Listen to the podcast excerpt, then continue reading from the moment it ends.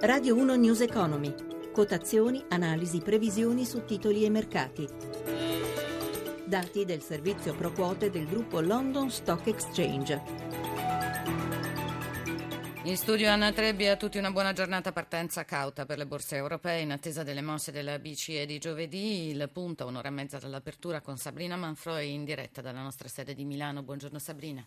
Sì, buongiorno. Le borse europee, come dicevi, sono caute. Milano comunque guadagna lo 0,67%. Ora bene anche Francoforte che sale di mezzo punto, più debole Parigi e Londra, più 0,10 Parigi, più 0,26 Londra. Recupera Zurigo, più 2,97. Ricordiamo che questa mattina Shanghai ha perso perso parecchio, meno 7,7%. Quali sono i titoli in maggiore evidenza?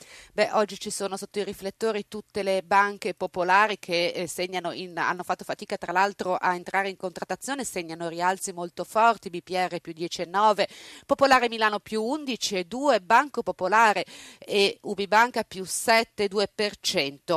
Eh, ovviamente si attendono le mosse del governo, cioè sull'ipotesi della trasformazione in SPA di questi istituti, vanno bene anche le altre banche le altre banche, tutto il comparto bancario, mentre scendono gli energetici, Tenaris perde l'1,4, Saipem meno 1,2%. E allora diamo uno sguardo anche allo spread.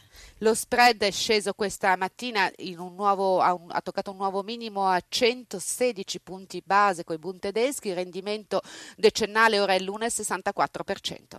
L'euro. L'euro resta debole sul dollaro, è scambiato a 1,1616, ha recuperato qualcosa dalla mattinata che era 1,1550. E allora, grazie a Sabrina Manfroi dalla sede di Milano, diamo il benvenuto ora a Filippo Diodovic di G, il nostro analista della settimana. Diodovic, buongiorno. Buongiorno. Una settimana, lo dicevamo in apertura, condizionata dall'attesa delle mosse della BCE, mosse sulle quali non c'è unanimità né all'interno del board della Banca Centrale né in Europa. Che cosa dobbiamo aspettarci e che cosa dobbiamo augurarci?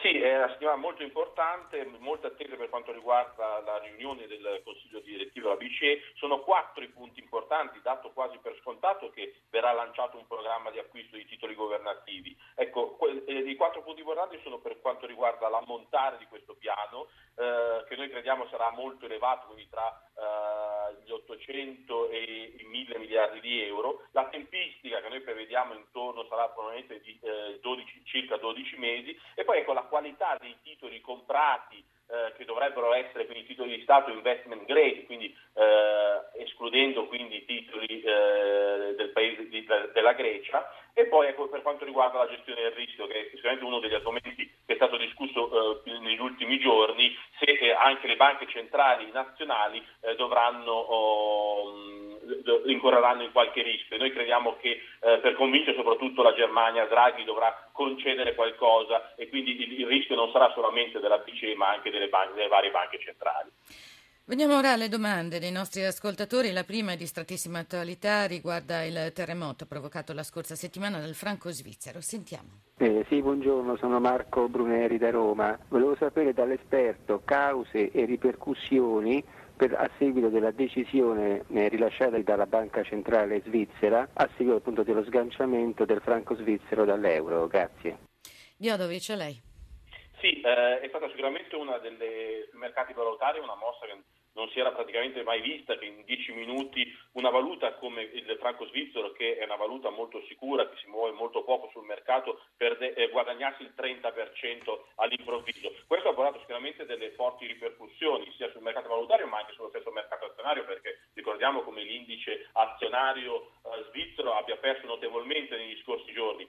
Tutto questo perché proprio l'apprezzamento della, della valuta nazionale porta chiaramente un, diciamo, un, uh, delle condizioni sfavorevoli per gli esportatori svizzeri che chiaramente uh, sono meno competitivi rispetto alle altre imprese europee. Uh, la Banca Centrale Svizzera è stata costretta a, a ad anticipare il quantitative easing della, della, della BCE, eh, aveva in pancia troppi euro e quindi ha deciso che era troppo costoso difendere questo eh, floor, questo cap di 1,20 per il cambio euro-svizzero e quindi ha, ha deciso di eh, liberare ecco, questo, il cambio, renderlo, renderlo, più flessibile, ecco il nostro avviso è che probabilmente stata una decisione forse un po' affrettata nei, nei, nei modi, perché molto probabilmente se fosse stata fatta a, a, mercati chiusi o comunque in maniera più graduale avrebbe avuto sicuramente... Ehm, avrebbe, non avrebbe ecco, eh, portato queste turbulenze che si sono viste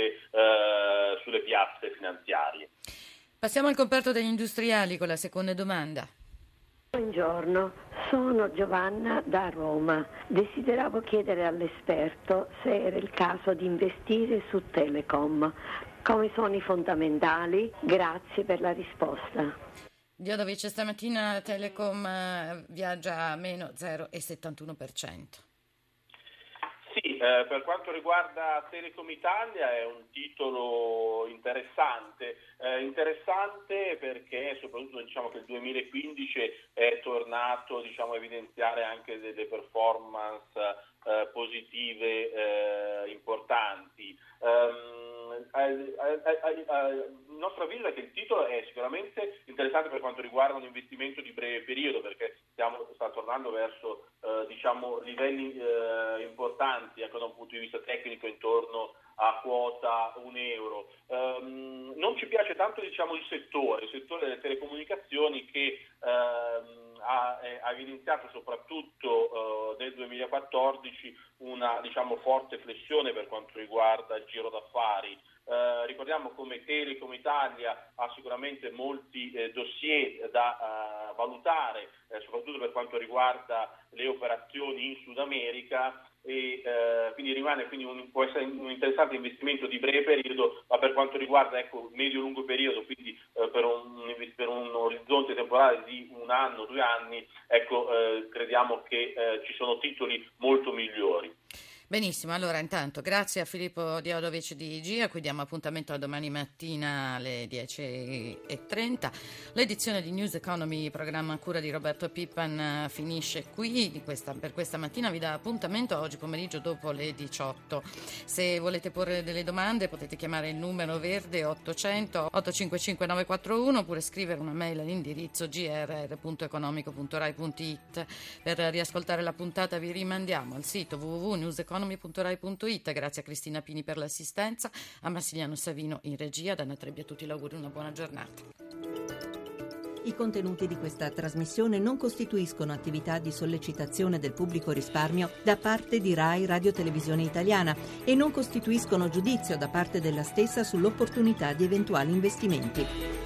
RAI Radio Televisione Italiana non è responsabile di eventuali errori che potrebbero derivare da un non corretto utilizzo delle informazioni contenute in questi servizi.